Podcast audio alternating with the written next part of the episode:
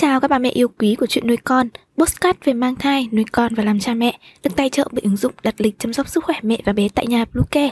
Mình là Ngân. Hôm nay trong chuyên mục về chăm sóc trẻ sơ sinh, chúng ta sẽ cùng nhau đi tìm hiểu về 5 bí quyết tránh chứa sữa ở trẻ sơ sinh. Chúng mình sẽ quay trở lại ngay sau đây. Các mẹ hãy tải ngay app Bluecare để đặt lịch tắm bé, điều dưỡng vú em, chăm sóc trẻ sơ sinh, xét nghiệm và điều trị vàng da cho bé tại nhà, nhắc và đặt lịch tiêm chủng. Ngoài ra, Bluecare cũng cung cấp các dịch vụ xét nghiệm níp lấy mẫu tại nhà, massage mẹ bầu, chăm sóc mẹ sau sinh, thông tắc tia sữa, hút sữa và rất nhiều dịch vụ y tế tại nhà khác.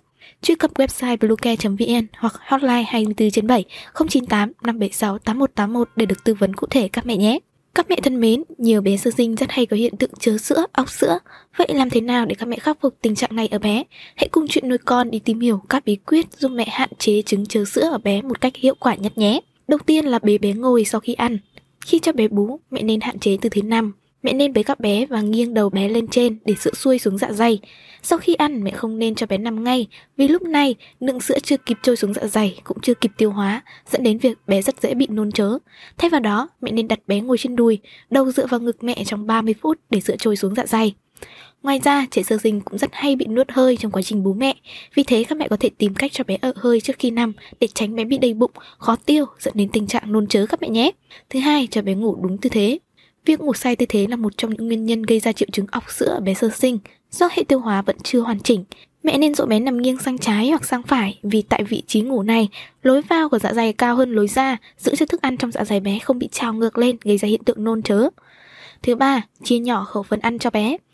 Việc ăn nhiều trong một cữ là nguyên nhân chính gây ra hiện tượng chớ sữa ở bé. Ngoài ra trong quá trình bú mẹ, bé cũng bị nuốt hơi và dạ dày khiến cảm giác no hơn.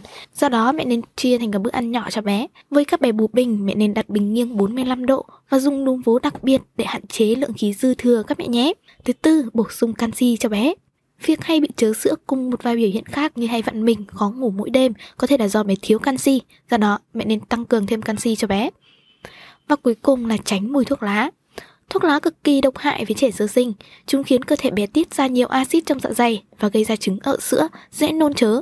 Mẹ nên hạn chế tối đa cho bé tiếp xúc với môi trường khói thuốc độc hại. Nếu đã áp dụng tất cả các bí quyết trên mà tình trạng chớ sữa của bé không thuyên giảm thì mẹ nên cho bé đi đến các cơ sở y tế để khám.